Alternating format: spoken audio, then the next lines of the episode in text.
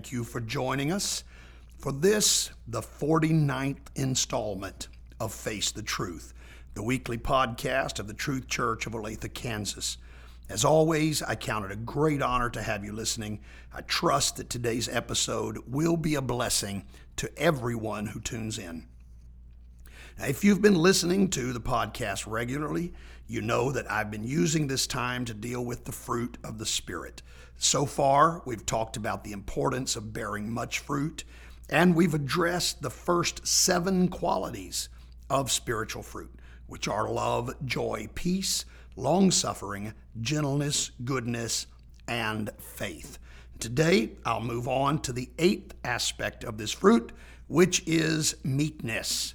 Now, in order to get started, let's go back and read once again Galatians chapter 5, verses 22 and 23.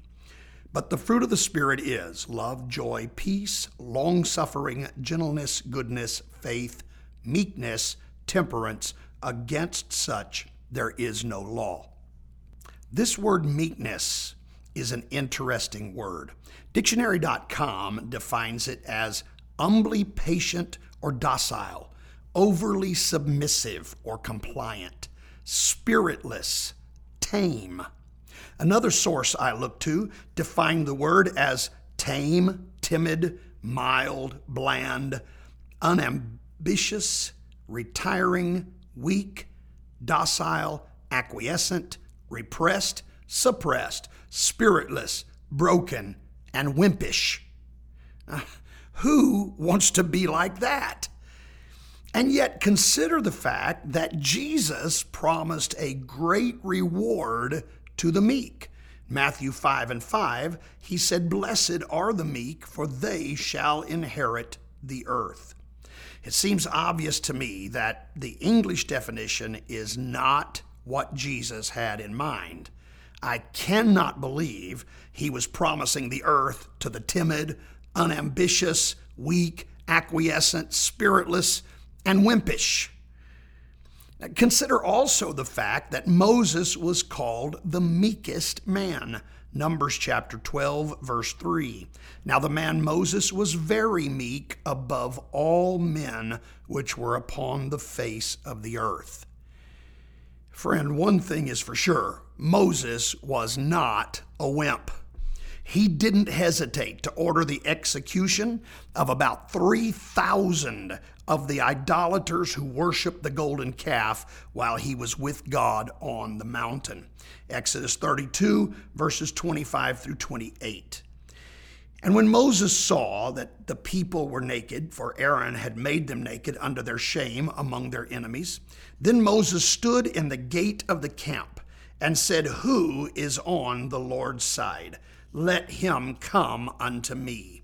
And all the sons of Levi gathered themselves together unto him, and he said unto them, Thus saith the Lord God of Israel Put every man his sword by his side, and go in and out from gate to gate throughout the camp, and slay every man his brother, and every man his companion, and every man his neighbor. And the children of Levi did according to the word of Moses, and there fell of the people that day about 3,000 men. Now that doesn't sound weak timid or acquiescent to me. And furthermore, Jesus identified himself as being meek. Matthew 11 29, he said, Take my yoke upon you and learn of me, for I am meek and lowly in heart, and you shall find rest unto your souls. Although Jesus said he was meek, on two separate occasions, he took a whip and drove men out of the temple. John chapter 2, verses 15 and 16. And when he had made a scourge of small cords, he drove them all out of the temple, and the sheep and the oxen, and poured out the changers' money, and overthrew the tables, and said unto them that sold doves, Take these things hence, make not my father's house an house of merchandise. Now, if you look at John chapter 2, you find out this happened right after his first miracle, changing water into wine. And so this was at the beginning of his ministry. And yet we go to Matthew 21, verses 12 and 13. The Bible says, And Jesus went into the temple of God and cast out all them that sold and bought in the temple, and overthrew the tables of the money changers and the seats of them that sold doves, and said unto them, It is written, My house shall be called the house of prayer, but you have made it a den of thieves.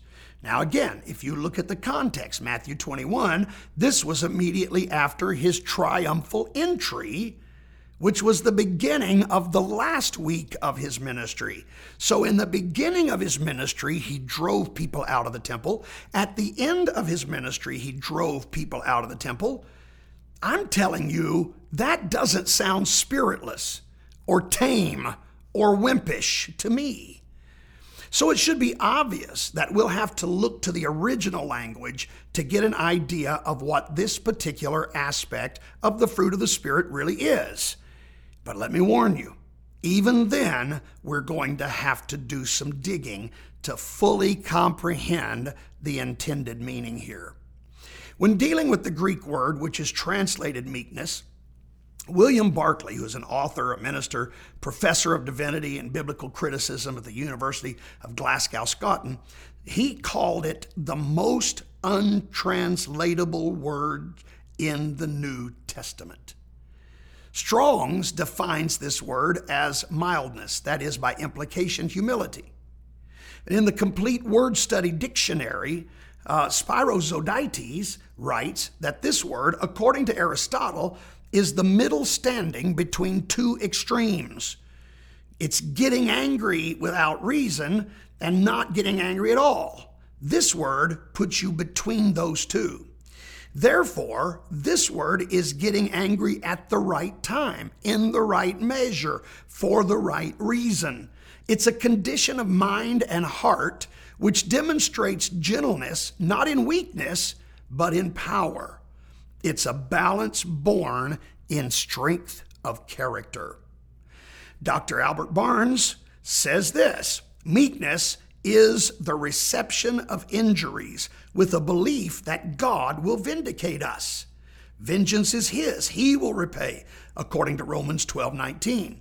It little becomes us to take his place and to do what he has promised to do. Dr. Barnes concludes meekness produces peace.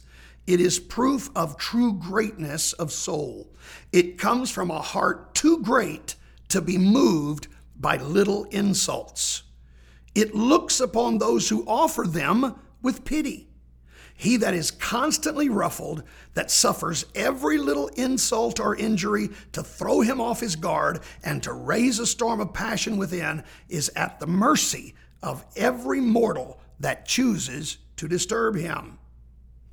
And so, based on what these scholars have written, I would define meekness as possessing quiet strength.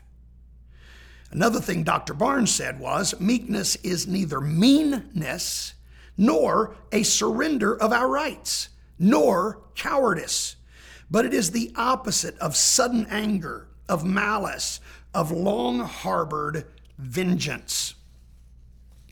Jesus was meek, but he didn't surrender his rights. John 18 23, Jesus answered him, If I've spoken evil, bear witness of the evil. But if well, why smitest thou me? He didn't just stand there and let them do it, he stood up for his rights. The Apostle Paul did not become a doormat. Acts 16, verse 37. But Paul said unto them, They have beaten us openly, uncondemned, being Romans, and have cast us into prison. And now do they thrust us out privately? Nay, verily, but let them come themselves and fetch us out.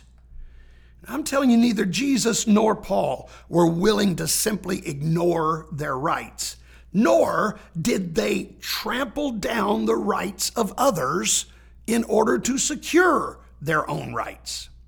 One man said it this way A meek person will feel the wrong done against him and feel it bitterly. But because he is not thinking of himself, his meekness does not allow his spirit to give vent to a hateful, savage, and vindictive anger that seeks to get even. He will instead be full of pity for the damaged character, attitudes, and blindness of the perpetrator.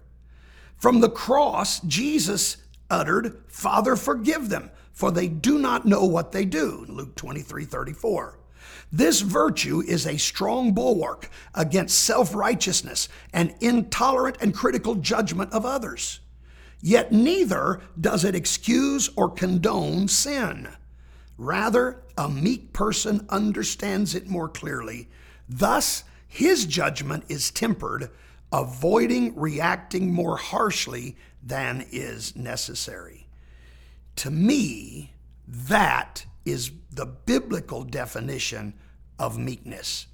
Those who are biblically meek are not afraid to deal with situations, but they are restrained in the way they go about it. As you know, Jesus listed meekness as one of the traits that would be blessed when he gave his Sermon on the Mount. Matthew 5 and 5. Blessed are the meek, for they shall inherit the earth. What I find interesting, though, is that he prefaced this remark with two other desirable traits. In verses 3 and 4, he said, Blessed are the poor in spirit, for theirs is the kingdom of heaven. Blessed are they that mourn, for they shall be comforted. Jesus placed meekness within a context that contains qualities that are similar to it. I believe being meek flows out of the heart of a man who is first poor in spirit, as well as one who knows how to truly mourn. Alexander Maclaren writes in his comments on verse 5 meekness is the conduct and disposition towards God and man which follows from the inward experience described in the two former Beatitudes, which had relation only to ourselves. In other words, meekness is the active fruit of the two. But whereas being poor in spirit and mourning are both internal in operation, meekness is both internal and external in its execution in one's life. Godly meekness is impossible unless we first learn a just and lowly estimate of ourselves. We must become poor in spirit. We do this by coming before God in deep penitence and with a clear knowledge of the vast difference between ourselves and what He is and what He means us to be.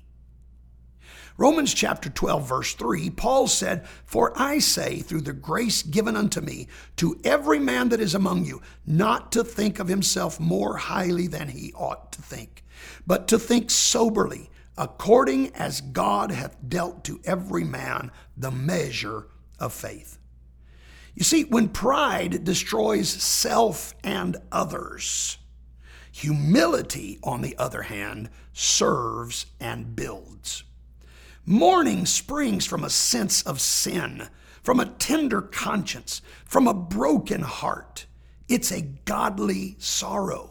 It's the agonizing realization that it was not just sin in general, but our own sins that nailed the Lord to the tree. Notice Matthew 5 and 4 is in the present tense, meaning that mourning is not confined to our initial repentance. Instead, it's a continuous experience. If our conscience is kept tender by an ever deepening discovery of human nature's depravity, our sins, both of commission and omission, are a sense of daily grief. These qualities are produced when, with God's help, we rightly measure ourselves against the right standards, which are God and His law rather than measuring ourselves against each other. And we discover how much we owe to God's merciful grace. Anyone who is convicted and forgiven and cleansed by the blood of Jesus Christ is in the position to produce godly meekness. The scripture clearly states the blessings of meekness. For example, Psalm 147, verse 6 The Lord lifteth up the meek, he casteth the wicked down to the ground. Isaiah 29 19. The meek also shall increase their joy in the Lord, and the poor among men shall rejoice in the Holy One of Israel. This is not a virtue to ignore simply because carnal men consider it to be weakness. While it may appear to them as weakness, the spiritual reality is that true meekness is great strength. It is a restraining and, con- and controlling strength, which was an attribute of the Lord Jesus Himself. And that's why it's an aspect of the fruit of His Spirit, which we so greatly need. Indeed, blessed are the meek. Let me say once more how much I appreciate you joining us today. Also, I want to remind you that we are here to help you in any way we can. If there is anything you need, please don't hesitate to contact us. Send your prayer requests to prayer at olathetruth.com. That's prayer at olathetruth.com. Be sure to join us for service this coming week. Our doors are open and we'll be having Holy Ghost Church Sunday morning at 10, Sunday evening at 6, and Tuesday evening at 7:30. If you're unable to attend in person at this time, we invite you to listen to our live stream via YouTube or Facebook or on our website newlifepc.com slash listen. Until our next podcast, take care and God bless.